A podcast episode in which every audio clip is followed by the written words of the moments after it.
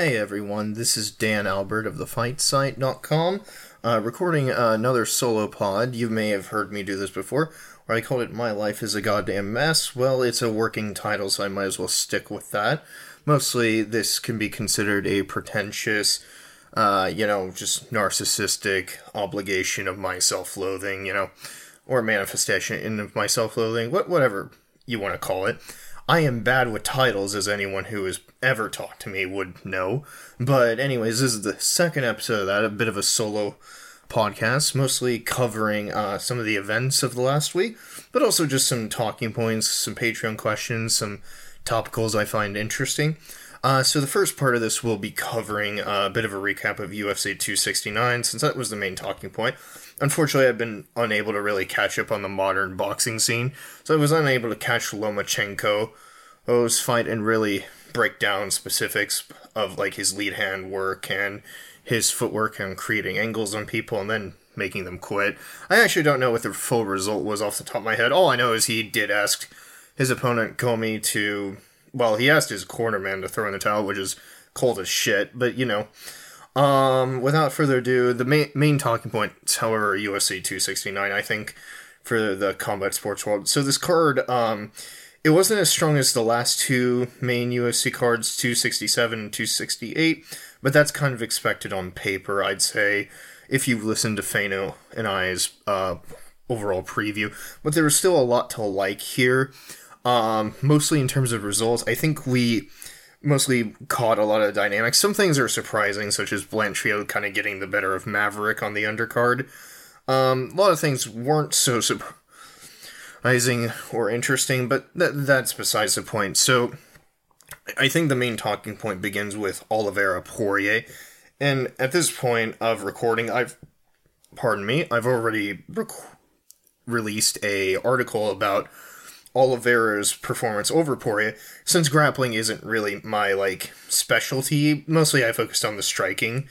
But uh it's really great to see just how good of a fighter Charles Oliveira has become because I think very few people well and, and even then I think they've kind of been surprised in the last few years just by how good Charles has gotten. But in terms of like implementing a very sound pressure transitional kind of offense to really wear his opponents down and then like finish him decisively. Words cannot really express how good of a finisher Charles Oliveira is, but I think Charles Oliveira has always been dealt a bit of a bad rap and considered well, quitter is kind of the main word, but I think like many fighters, that's not really it. It's more so like he always faced someone who was a bit better than him and just always could lose to them. And and, well, he also gassed out because he was enforcing a pace he couldn't really keep. But now you see that he has far more control over that pace and can also, if he is going to slow down, then he's going to have ways to really slow you down. In particular, he's a horrific body operator. Not the best in the sport, but he's definitely gotten up there. And um, he really got to show off what how good he was in striking exchanges against this fight. Because um, Dustin Poirier is still, as I said on the preview pod, an absolute motherfucker on the feet. That dude has beaten some of the MMA's best strikers. And I don't honestly personally think that if this fight remained on the feet, that Oliveira would have won based upon the first round going the way it was. Because as amazing as that opening round is, I mean, by the way, that first round is probably round of the year. If it isn't, it's a very close second and or third. Um, I think the only things that really rival it off the top of my head are Chandler, Gaethje round one, and obviously Volk Ortega round three are probably the other few ones. And I might be forgetting one that tends to happen, but nonetheless, that opening round is absolutely sensational on both guys' part. Seeing how Oliveira really implemented ways to really shut down a lot of Poirier's entries He's and then like really tear him up in the clinch, especially that part kind of surprised me. I think um, I expected Poirier to have a few more answers with the grips, but that said, Char- how Charles Oliveira uses frames is really really clever, and he built upon like that clinch game especially to really like tear Poirier up. Plus, how he created the clinch. I mean, for a lot of those details, you can read my article that it's already out, and I really, really recommend it because it gives me an excuse to praise like Muay Thai and like frames and why they're important in the clinch. But um, seeing Oliveira really implement the smarter strategies here really, really made a difference in making that round competitive. Um, and ultimately, his transitions are what won him that fight. But having said that, he had to go through the fire quite a bit, which is actually kind of what I think most people forget about Dustin Poirier. Despite the fact that Poirier has a lot of issues with his ring craft and being a strategic kind of fighter, which he isn't, Poirier is not a strategic fighter at all because he kind of has to figure things out. Whether or not that's a failing of himself or ATT is debatable. I, I think a lot of people might veer towards issues with American Top Team for all the talent they produce. But nonetheless, I, I think it's a testament to how good of a fighter Dustin Poirier is that in most of these fights, he's still very, very tough to beat. Like, even like Khabib Nurmagomedov had to walk through like a few dangerous moments moments and same with Charles Oliveira here like that first now there aren't many people who are going to survive some of the moments Poirier put on him because outside of even the two knockdowns the first one was a little weird but the second one like like not many fighters are going to recover and be able to survive from those and there are plenty of other moments where Poirier was cleanly like rocking him through that that round Oliveira definitely showed like w- way better poise than he would have in previous points of his career dealing with those. Especially when it came to like backing off using his counter punches and frames. Again, consult my article because that's where I cover a good deal of stuff. But that was a hell of a round, and well, it's a testament to how good both guys really are because Poirier like had a lot of his weapons shut down and he was still such a multifaceted danger on the feet that he found ways to really make Oliveira pay. But Oliveira also, I mean, just read my article, I think it sums it up way better than anything else. But the key to it is Oliveira mixing together his transitions. And so the moment Oliveira really started putting those wrestling and bringing the fight into different phases, despite Poirier's like kind of underrated like physical strength really helping him, that's kind of where Charles took over. A big part of it really is just ultimately Poirier's just ring craft gave Oliveira too many opportunities to work, and eventually that just I don't know if it would was wearing him down necessarily because as that's kind of one of those fights where despite as good as as Oliveira's body work was, Dustin Poirier still fights insanely well tired, and Oliveira can slow down, and even with a controlled pace. So it's it's hard to say what that fight would have looked like if it went on more. But I will say that if it had stayed standing again, it would have been really scary for Oliveira, and I'm not sure he would have won that. But the transitions are what won him that fight, and I mean, th- this finish to it's pretty great. It's once again a great example of overcoming an incredibly tough adversary on the feet and then showing that like you have a deeper tools kit. It's really shown like a great example of Oliveira's grit, his improvements and determination to really really like die to defend and how far he's come and honestly it's really inspiring that such a fighter like that exists in MMA amongst like so many others but um it's it's hard to be a Poirier fan as well here because th- this is a fight where two of my favorite fighters on earth went against each other. I'm glad they at least had that opening round, but um, it, it really got a little sad to see that um, or, or realize that there's still a very good chance that Dustin Poirier has a, an uphill battle to climb to f- get to the top of the division. And it's not like he isn't out of the picture yet, far from it, as this I think this fight demonstrated. But um it's gonna be hard for him unless he addresses the ring craft. That is the big thing. As good as Dustin Poirier is on the feet, he has to figure things out. And he's always gonna have that issue with conceding so much space because he's so comfortable in the pocket. And someone like Oliveira, who is going to start fast from the opening bell and really try to put those phase is on you, that's just that's a problem. And well, it, it's hard because a fighter, despite not really ever winning this belt yet, Dustin Poirier is still one of the best fighters in the world.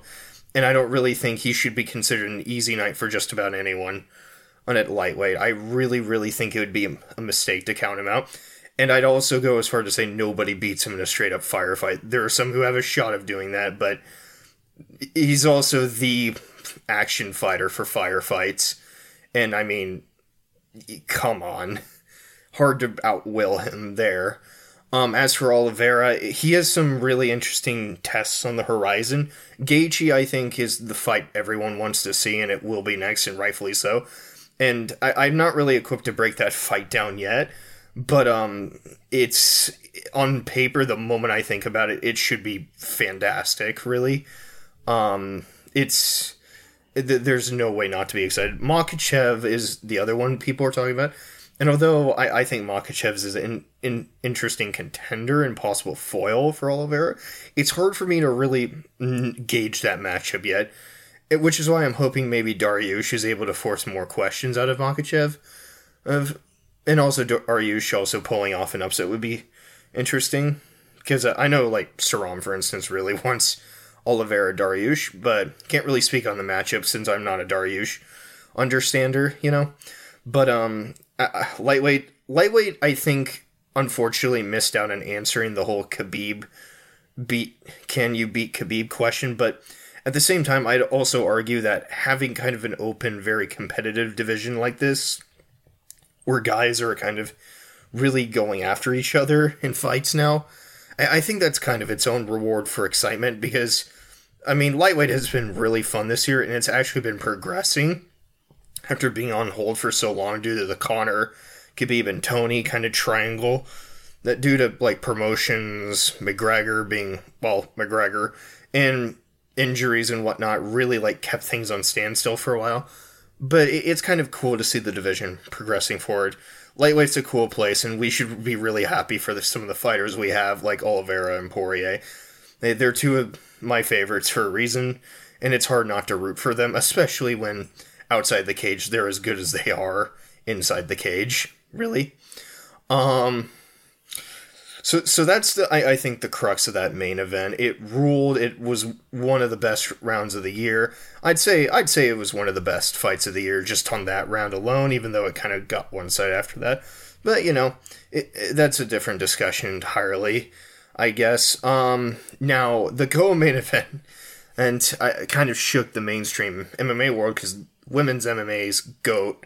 Uh, Amanda Nunes got, well, beaten by Julianna Pena. And, um, man, this was funny. Um, I, I don't even think I can properly convey it since I'm, well, giving a pod. And no, I'm really bad at, like, conveying kind of the humorous tone of this to me.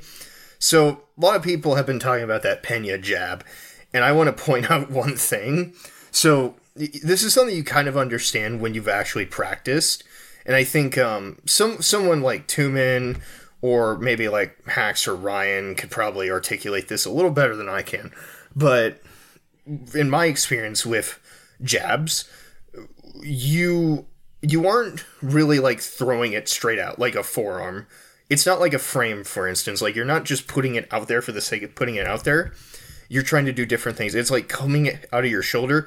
You're turning the fist. It's supposed to be kind of a corkscrew a bit. Same with the right, except the right is more so to like generate that kind of power, and the jab is like more multifaceted usages. So when you're throwing a jab, it comes often from your shoulder more than anything else, and that allows you to generate it fast and then retract it quickly.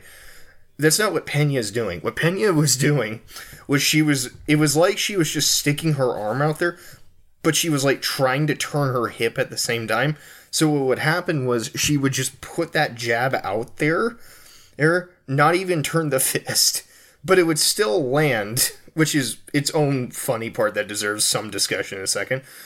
But she would be throwing and kind of like not even turn her, and would like try to turn her whole body, the side of her body, instead of like using her shoulder specifically, which made it hard to reset that jab. But it didn't matter because it still landed and Nunes has zero head movement. The, the other, the one little thing that Pena was doing that you should be doing with your jab is kind of messing with your head movement, like taking a slight slip off of it. And it, this just ruins Nunes's life for some reason. But then it gets funnier because just when you think the jab might be the worst part, you then see the right in the right hand, this is this is even more amusing to me. So mechanically, when you're throwing that right hand, it's similar to the jab. Like you're supposed to ooh, turn your fist kind of in a bit of a corkscrew motion, but the difference is you're kind of p- turning your body, like you're shifting your weight a little bit. That's not what Pena did. Pena basically had her right hand coming in as an overhand, and she was moving her head with it. It like moving forward with her whole like body instead of just twisting her hip. And so it meant that her head was traveling level to her fist, and it led her getting square all the time. And yet this also counters Noon as consistently. And so you get these exchanges that basically everyone was freaking out over. Or, and to be fair, um, it was pretty entertaining if you really find it as funny as I did. But I suppose if you're like more of a mainstream person and who's not like a technique nerd, you could also just be like, "Whoa, God, Nunes is getting touched." But it's not like these weaknesses weren't apparent. Nunes has always had issues in the pocket. It and if she can't like bomb you out with her physicality or like time you, then she's gonna struggle a lot. And so it's like Pena just kind of staying there and refusing to go anywhere was having this amazingly effective um just result for her. So there the, so even though the jab and right hand were mechanically awful from Pena, they kept landing because Nunes wouldn't try to deal with him. And so what ended up happening was Nunes just keeps staying in the pocket and goes like, "Why won't you die?" And to, in her defense, I too was very confused why Pena wasn't dying. But then I realized it's because Pena was the one who was actually using slightly more head movement. It, even though like Nunes is throwing her punches way mechanically better, and just that one little thing in the pocket was the difference. And so Nunes literally ends up punching herself out at, oh, until Pena gets her against the fence and then taps her. It's just, it's really, really funny, honestly. But, I mean, hey, at least there's a cool narrative maybe for, like, women's MMA's, like, uh, larger weight classes now. So I guess you have that going. Like, what does Nunes do that she's lost for the first time in ages? Because her trying to bomb someone out didn't work.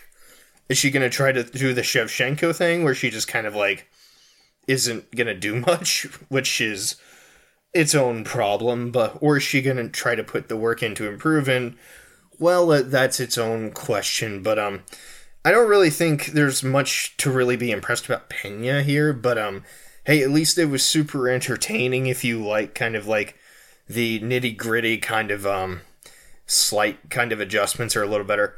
But mostly it was just really, really funny. It's probably the funniest thing I've seen in MMA all year, to be honest.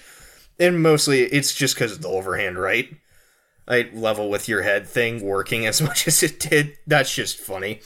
But um I think it, it also it opens a dialogue about w- what's kind of the status on women's MMA though, like because Nunes wasn't really pushing like a benchmark in terms of like skill well, because she would often rely upon that physicality and has always looked this vulnerable. And she can't sustain her own insane pace sometimes if she can't bomb you out. Which is why, like, 115's upper class, like, um, fighters are always more interesting. Like, Namajunas, Zhang, Joanna Jędrzejczyk always have the, those kinds of answers. But you don't really see that with, um, you, you didn't really see well Shevchenko too, but in her own regard, and you don't really see that with Nunes. But that's a longer discussion. I think can wait for another day. The rest of this card, um, welterweight continues to confuse me with Neal and Ponzinibbio. I had a feeling this fight was gonna suck, and I had a feeling it was probably gonna suck mostly because Geoff Neal. How Neal fights is a very my turn, your turn kind of way. I think is a good way to phrase it. Um, so I think someone else said that on staff in chat. I don't remember who, or it might have just been someone that I scrolled past. I don't know, but I think it's a great way of thinking of Neal. Neal just lacks the cohesive tissue where it's like, I'll oh I have a good head kick, but I forget about it, and it makes it really frustrating to watch because you can see those tools are there. He just doesn't have the comfort. Whereas with Ponzinibbio, you see a lot more comfort, but Ponzinibbio also has defensive issues where he's heavy on the front leg, etc. So welterweight is so weird because I mean the only ones you can really expect to like be consistent are kind of Luque and Burns.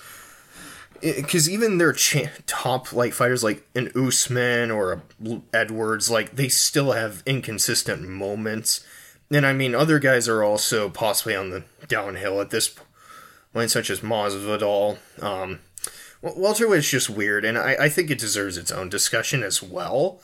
So does every division, but um, not not much to say about that one. Uh, Kai Kara France Cody Garbrandt. You you know what Cody Garbrandt's biggest problem is? Like, let's pretend the weight cut might not have contributed to this, and I mean, then again, it's not like Garbrandt can't really take a great shot, anyways. The th- biggest problem with Garbrandt is always if you mess with entries, these you're gonna probably catch him because mechanically Garbrandt should be way better than he is. Like his pocket boxing is outstanding, but he's so bad at enforcing it on the counter because guys will just figure out how to create entries. And like Dominick Cruz figured out towards the end of the, his fight with Garbrandt, if I can just throw my jab at different rhythms in this guy's face, he can't do much about it. Dillashaw set up head kick knockdown and then right hook knockdown. It's in their first fight that way. Hey, Munhoz kept hacking the legs because he wouldn't do much. Font kept the jab in his face all night. There wasn't like Cody, for all of his talent, just still doesn't have like that cohesive game, and he's not exactly bad either. Like he can still be really dangerous, like he showed against Assunção.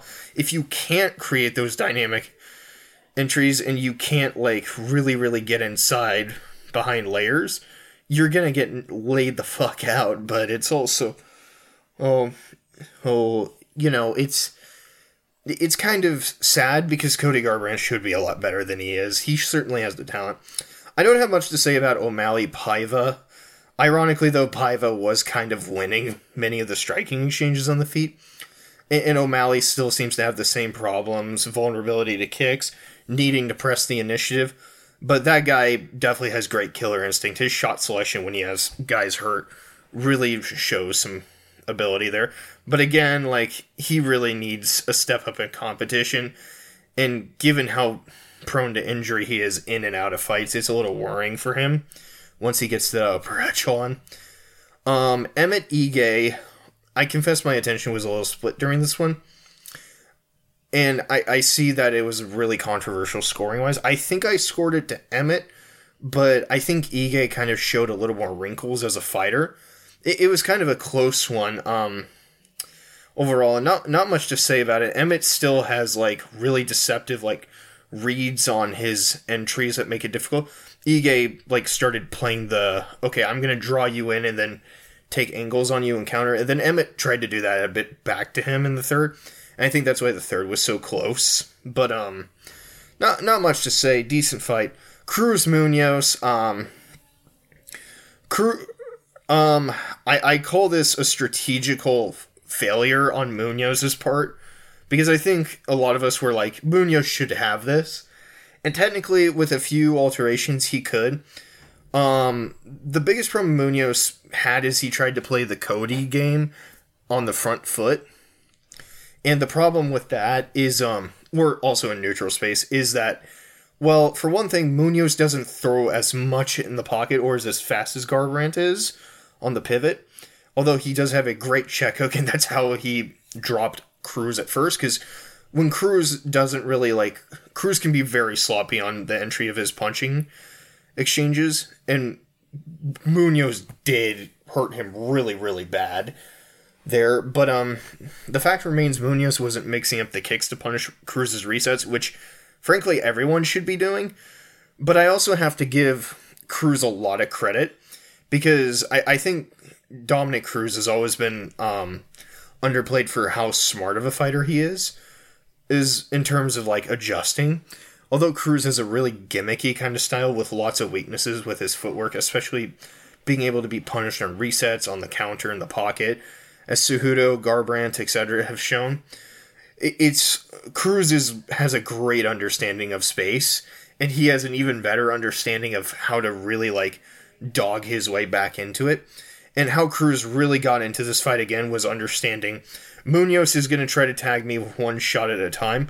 I'm going to play the Matador game on him him with my pocket game, but I'm going to mess with the entries behind my jab and throw away like straight rights to really get inside and mess with his timing as to when I'm going to do that. Because if he's going to let me have the initiative, I'm going to press for that. So I think a good way of looking at this fight was that it was a strategical kind of failing on Munhoz's part, but Cruz really, really picked up on that and took advantage of it wholeheartedly. Because um, the the thing about initiative is um, sure you can let the other guy go first, let them lead on the count, so you can counter them. But if you aren't able to establish threats to really, really punish them, and if you're going to work on the counter, you don't have more than one a few tricks, then that other guy is going to pick up on that and try to find different ways to really, really take advantage of that. And that's what Cruz did, really. Um, so I, I, think it was a great pass prime performance from Dominick Cruz. It kind of also shows that there is a capstone on Munhoz' ceiling because I do think Munhoz is still a good fighter, but I do think Munhoz is also a guy who is going to have his strategical or, like kind of well, maybe depth's the right word. Depths of Munhoz's game, I think, just kind of have a lot to be desired, as dangerous as he is. Um, I don't really have much else to say about this card. Um, it, it's it was good overall, pretty interesting. The main event had the round of the year and a fantastic performance. The co-main, as funny as it was, it, it's a it's a historical upset. And you know what? history, even with like some context and frustration, matters. Um, some great knockouts and and Cruz Cruz turning back the clock a bit was pretty cool. Um, so that's 269. Um, I do have some Patreon questions to cover real quick. Um, I was asked about what do I th- think of Duran's stroke game. Um, I, I've always figured Roberto Duran probably has a great butterfly stroke because of how much his upper body relies upon the infighting. So I think like he probably swam butterfly a lot or freestyle. You know, um, pr- probably more the upper body kind of things. Like a backstroke probably wasn't really the thing to do that, but um, he strikes me as a butterfly kind of guy with how much you have to bend your waist over on the inside. You know, um, there was an interesting Patreon question I got, which was what parts of combat sports do you really struggle to understand? This wasn't specifically for me, and it might have been answered already on um, the MMA pod. But I think I, I want to answer it personally because I think it presents a lot of opportunities for kind of uh, us kind of explaining process and stuff. So for me, I think when I first started, the biggest thing that really, really gave me a hard time was dealing with um, things I didn't know how to explain, or like dealing with concepts that maybe I couldn't find answers to. Because th- that's something you kind of have to get used to, is that sometimes you're not going to find the answers to everything. And fortunately, I have enough academic and work experience where that's kind of common, but with um, the way my brain works, I'm kind of an explainer by nature, so I want to understand something. Um, and I, I remember a conversation I had with Ryan Wagner originally when Ryan was kind of, well, not voluntarily, but um, I, I was asking him questions about how things worked, and he was explaining things. He kind of said to me at one point, I think this is something you kind of have to train for yourself to kind of get. And I was like, okay and it was a fair statement because um, I really didn't understand a lot of um, that until I did train. I think um, the statement "you have to train in order to get something" isn't 100% right. I think everyone can agree with it, but it really benefits if you do. Oh, like it can add to your experience. So being able to spar um, and work the bag and learn how to punch mechanically decently really opened my eyes into how a how exhausting it was B, how much um, you really have to look out for and pay attention to, who even subconsciously. And it really made me respect like fighter mechanics with their punching form and guards, or and timing and, and body movement, like how you position yourself, both posture wise and all the little movements here, there, folding your hip, etc. Th- that kind of thing, like, I, I think I really realized the benefit of experience, but there's also experience I don't have. And sometimes that also just um, is kind of its own issue. So I want to say um, other little things I think matter a lot that are hard to understand. I think learning, um, th- this isn't just for me, I think it's for people in general. Um, learning ringcraft is really tough. Like, learning how to, like, fight with ringcraft is tough, but I also think learning how to distinguish it from footwork is also important. Or, um, the difference is ringcraft is, well, footwork is basically how you move. Ringcraft is the space you're navigating, basically. So it's spatial management versus, like, specific movements and um, ringcraft is hard to identify. What qualifies as bad ringcraft? What qualifies as good ringcraft? That that kind of stuff, I think, just requires practice. Um, I want to say that other things I struggle with. Sometimes I, I think I think everyone's gonna just struggle with like what you do don't know, what you believe is the right way, and sometimes thinking outside the box. There are things you forget. Like um, I think I speak for a lot of the community here in MMA at least, but um, how many of us expected Max to kind of just roll over Yair, and he's he eventually did, but I, I don't think anyone expected Yair Rodriguez to put a, much resistance, and it's sometimes like we forget the intangibles, we forget that athleticism plays plays a role, we forget matcha ups matter, especially in MMA where so many phases matter, you know. Um that that kind of part is hard just to remember. I I don't it's and you're going to have blind spots because it's like you have expectations and even within expectations just things things will surprise you. Like who could have expected Oliveira to maybe have as much durability as he did against Poirier, who is a notorious hitter, but maybe that kind of makes you go back and reevaluate it. Maybe it's always been, maybe instead of Oliveira, maybe having a shaky chin, it's more like he doesn't have a great chin, but he has excellent recovery. I think that's a good way of looking at it. I think when when it comes to things you don't know, it's good to have reevaluations of fighters or to ask like new questions then. And you're not going to know those and so going into absolutes is a bad idea, I think, but that's that's kind of what I try to do, and it's it's still hard, even if you keep that in mind. Like trying to keep track of things you are and are good at as an analyst, or trying to assess yourself and improve.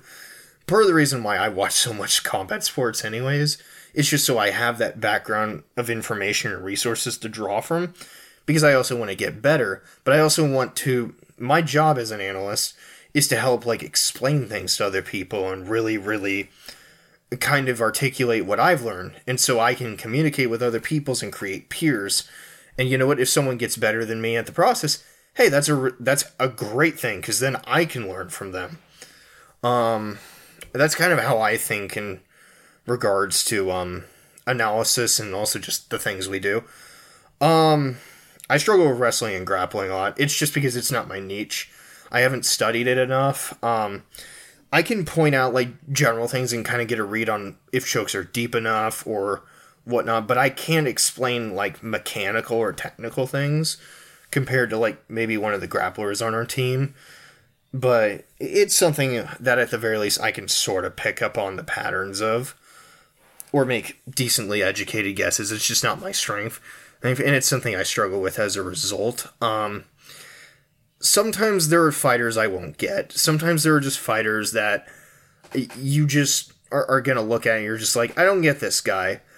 Like, no matter what I do, he's just not someone I'm gonna just click with or sort of like get. Sometimes, like, I personally, when when it because of my weakness with wrestling and grappling analysis, sometimes I'll find a grappler maybe more vulnerable on the feet eh, than I think, and then he kind of surprises me he with some of the things he does in the next fight. I'll go like, oh, maybe I didn't see that before. I think a lot of people might struggle with being wrong, but I think that's okay. Being wrong is a good thing again because it allows for reevaluations. Um, usually with things you don't know in combat sports that I found, a little tidbit of knowledge about myself is um when I didn't have the experience of combat sports as a background, I made up for it by my enthusiasm with willing to learn, but also like applying different knowledge skills that I learned from different fields. So maybe I'm a really avid learner in the education field, and I tried to at the very least like take some of the lessons I learned from being a student or a learner in those fields and apply them. So maybe I was a literature major, so I read a lot of books we had to do a lot of close reading, pay attention to patterns, and find like overarching ideas. Some of that I can easily apply to watching combat sports because a lot of analysis is, well, patterns at making connections. That kind of thing matters. Here's another little tip. So I said ringcraft is hard to really understand. You want to know how I kind of taught myself how to learn ringcraft? So I play a lot of difficult video games, and I used to play some fighting games competitively in my youth. And a big thing that I learned from playing those games is that positioning your characters and knowing your options matters a lot. So applying that to kind of like watching fighters or recognizing patterns in fights like made it a lot easier to grasp those difficult concepts like ringcraft and whatnot. I'm definitely not perfect at it, but it definitely really helped like me think outside the box and think about, hey, this might be how this concept works. Um, so that that covers Patreon questions. I figure since I have some time, I, I can mostly go on some a bit of a longer thing. So we're towards the end of the year of combat sports. Um, how did I think this year kind of looked in general? Obviously, since I watched MMA the most, I mean, I don't really think this has been the most exciting year for MMA. You could probably contribute part of that to COVID nineteen. You still going on and the transition of real life going back into it. You could also like point out just also matchmaking in the UFC is just consistently still problematic. The UFC is struggling to find like consistent like big events and don't really promote things well, but they also like make cards hard to fall. Since I started doing the preview pods, it's really become apparent to me like just how much um oversaturation there is in terms of competition, but also just in terms of how cards are structured. Um, but I, I think towards the end, this year really picked up quite a bit. Looking at each um, kind of division holistically, flyweight didn't really have a lot of like. Sh- I can't really comment on the women's divisions too much. I think uh, the Rose Zhang rivalry was fun for the most part. Um, but it kind of opens up new questions of where does the division go? I can't really speak on women's flyweight because it's basically the Valentina Shevchenko is way better than everyone else show. Um, Nunes getting knocked out opens things up, but can't really speak on 135, 145 for women. Uh, men's flyweight um, didn't really have a really uh, big year. Mostly it was Moreno um, knocking out, no, sorry, submitting Figueiredo. I apologize um, which has opened up a trilogy match, which, I mean, who really knows how to call that fight? The second fight was already weird to call, and this one's now even weirder because you can't really know where Figueiredo's at. Uh, and just how much Moreno really, really improved, even though I'd say he did. Um, the second fight's just going to be one of those that makes interpreting the third one harder. Um, bantamweight, I, I think bantamweight kind of took a one step forward, one step back kind of thing. Because for all the fantastic fights we had this year at bantamweight, because bantamweight really delivered, or basically everywhere. The only real asterisk bantamweight had this year was a bit of the title fuck up, and most of it was Petr Yan's fault, to be honest, because of his kneeing. I don't know if his corner told him to do it or if he decided to do it himself. I, I don't know the full situation, but um, Yan really shit the bed, and um, but at least uh, the fights this year at bantamweight absolutely fucking ruled. Like bantamweight, it is the best division the UFC, and I'm not even sure it's remotely close. And even outside the UFC, there's still a lot to like, like the Pettis Horiguchi like super fi- crossover fight that happened. Hell, Bellator is even making like some kind of tournament. Which I mean, Sergio Pettis and Horiguchi are much swatch fighters anyway, so you should be keeping an eye on them. Um, featherweight. Featherweight, I, I think, kind of got stuck in a bit of a flux because it's still like Max and Volk are the top, and we're inevitably building towards that trilogy fight that everyone wants. But I mean, Max and Volk had really fun fights this year. Or I think the Ortega fight for Volk was a little more competitive than people are going to admit because Ortega did like Loki kind of stun him a few times, but for the most part, Volk looked incredible in that fight in the third round. I mean, the third round speaks for itself about what kind of fighter Volkanovski really is. And then, I mean, Max basically stole Calvin Kattar's soul. Oh, and then, like, basically really, like, took over the Yair fight. Right after, like, a torrid first round, even though Yair was still pretty game. There's not much to really say about featherweight. A lot of fun fights happened, but nothing outstanding. 155 actually, I think, had a lot of advancements because finally the tone with Khabib kind of retiring, which again is its own kind of um, sad feature. It's opened up a lot of things, and boy, did lightweight deliver in terms of fights this year as well. Because of that, like with Chandler really coming coming in to make the division more exciting, the Dustin Poirier Conor McGregor it's happening. Um, Oliveira's reign, just it, it's a very fun division with some up and comers. Um, it's possible a turnover is going to happen, or just we're going to have a pretty competitive opening. Welterweight's weird. I've already kind of said it, but I, I don't know where it's going. It's just everyone at the top is so inconsistent and strange. It's just I, I suspect it's a post like GSP era identity crisis that was kind of back when Lawler was champion too, and then it like became the old man Woodley era. old man slash Woodley era, as I call it. And now it's just like, hey, the new blood's here, but the new blood kind of doesn't have a direction. Who knows? Um, middleweight kind of got weirder with um Adesanya and Whittaker's rematch on the horizon. Tough fight for Whittaker, but um, it, there are some avenues for him, I'd say. Um, and, and then like the rest of the competition is just it's middleweight, really. Light heavyweight seemed like it had an advancement with Jan Blachowicz. It's but then Glover Teixeira had an old man hero moment, and it's revealed, oh, you didn't actually improve your ground game, Jan. Oh, jeez. But um, I'll give Glover credit. It's a feel good story. Heavyweight finally, I think, has um an interesting narrative on the horizon with the Cyril Gane and Francis Ngannou big fight.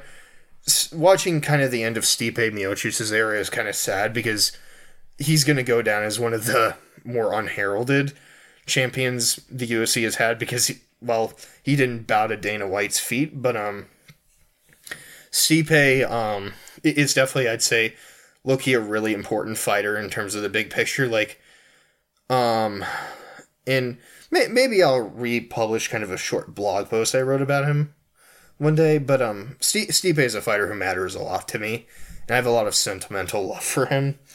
Um, for the most part, he- heavyweight I- at least has an interesting fight coming up that I also suspect might be pretty boring, but it's intriguing on paper. So, w- looking at this holistically, maybe some awards. Um, Fighter of the Year. To be honest, if Yan didn't mess up against Aljo, I think this would be an easy pick for me. Um, no one in MMA this year impressed me more watching than Piotr Yan. Um, just the way he defused Aljo and then like took over that fight against Sandhagen, just uh, some of the best like skills I've ever seen in any MMA fighter. He's absolutely unbelievable. He's one of the best MMA fighters I've ever seen, and God help the bantamweight division because uh, Corey Sandhagen gave him a hell of a fight. Jose Aldo gave him a hell of a fight, and neither of them were good enough. Aljamain Sterling, as good of a fighter as he is, he is it's hard to see him holding onto that belt from a DQ for too long. You're just uh, a really scary, scary opponent. But since Yan got that DQ, he is not the fighter of the year. And I think it comes down to other things. Some people will say Usman because Usman got like Usman. I think Usman got three wins this year. I think um, over to- over competition, and it's like, well, I can kind of see, but Masvidal kind of looked bad. Burns kind of Burns is a good fighter and kind of underrated, but he kind of like can't sustain his own pace. And then Covington, that fight was a mess, but so I'm and it kind of made me less impressed with Usman. Um, Vol. Volk and Max both looked good, but can't really give it to them. Jose Aldo had a great year though, um, in terms of showcasing things. Like the win over Font was a gritty as hell win, and he looked pretty good against. Uh, oh God, who was his last opponent? I'm gonna have to look this up because I'm really tired. Oh yeah, he really beat the shit out of Pedro Munhoz. But um, yeah, doing that against some of the top like bantamweight eights at this state of Aldo's career is its own like impressive statement. Um, I wouldn't give Aldo Fighter of the Year though. I think Fighter of the Year for me was going to come down to who won Charles versus Dustin, and I mean, well, it was Charles. So I, I think like if since I can't default to Yan, the answer is Charles Oliveira. Um, let me see. Let me see. Fight of the year. That's an interesting one for MMA, but I'm gonna. For me, I think it's Gaethje Chandler. There, there were some great fights this year. Some unheralded fights, like Quarantillo Burgos was fantastic. Basically, most of lightweight, the lightweight fights this year were fantastic. Bantamweight had some incredible fights this year. Featherweight had some incredible fights this year. I, I think Gaethje Chandler is going to be everyone's pick. Um, barring some exceptions. It, it was just that was everything I think you could have asked for in terms of insanity. Um, knockout of the year. Oh God, what is knockout of the year? Um, I don't know. Hold on, hold on. I think it might be Usman Masvidal because that was an insane knockout. No, wait, wait. I'm gonna pick Poirier McGregor. It's it's Poirier McGregor. That was an amazing knock. Um, and I'm picking it strictly out of petty reasons, but you know, uh, submission of the year. I don't know. Has there been? I didn't really pay much attention to crazy submissions, though it was really, really funny to see Clay Guida tap out Leonardo Santos after Matt's Joyous spent like the last few days telling me and Ben Cohn how good Santos was. That was really amusing. Uh, no, submission of the year, it might be Moreno Figueiredo, just in terms of like stakes, but I don't know. Submission of the year is not a category I know. Um, I don't really see the point in talking about like other things. Event of the year was probably like 267 or 268. Eight, uh, you know, whatever. I refuse to comment on any of the others because who that's not really my place, but um yeah, I think MMA like had a decent year. It really picked up towards the end with craziness there were some crazy things that happened earlier in the year, but the kind of a lull in between, you know. But um, decent year, really picked up towards the end, uh, and it's still not over. There could still be a little more. Um, other sports, you know, I wasn't able to watch enough of boxing, kickboxing, or Muay Thai this year, so I can't comment on the Muay Thai scene. Can't comment on wrestling, which sucks because I really want to get more into those more than I have. Um, kickboxing had a few important things that happened obviously like the eight man tournament that one's putting on in the cage, which is disgusting, but goddamn guys, the Super Bond Petrosyan knockout, like that's one of I think the two big stories of kickboxing this year. Or in a vacuum, just insane knockout. Know, like across all combat sports, actually that should be knockout of the year across all combat sports because there's nothing more significant really in terms of a knockout uh, like seeing a goat candidate get taken out by probably like um the other best guy in the world.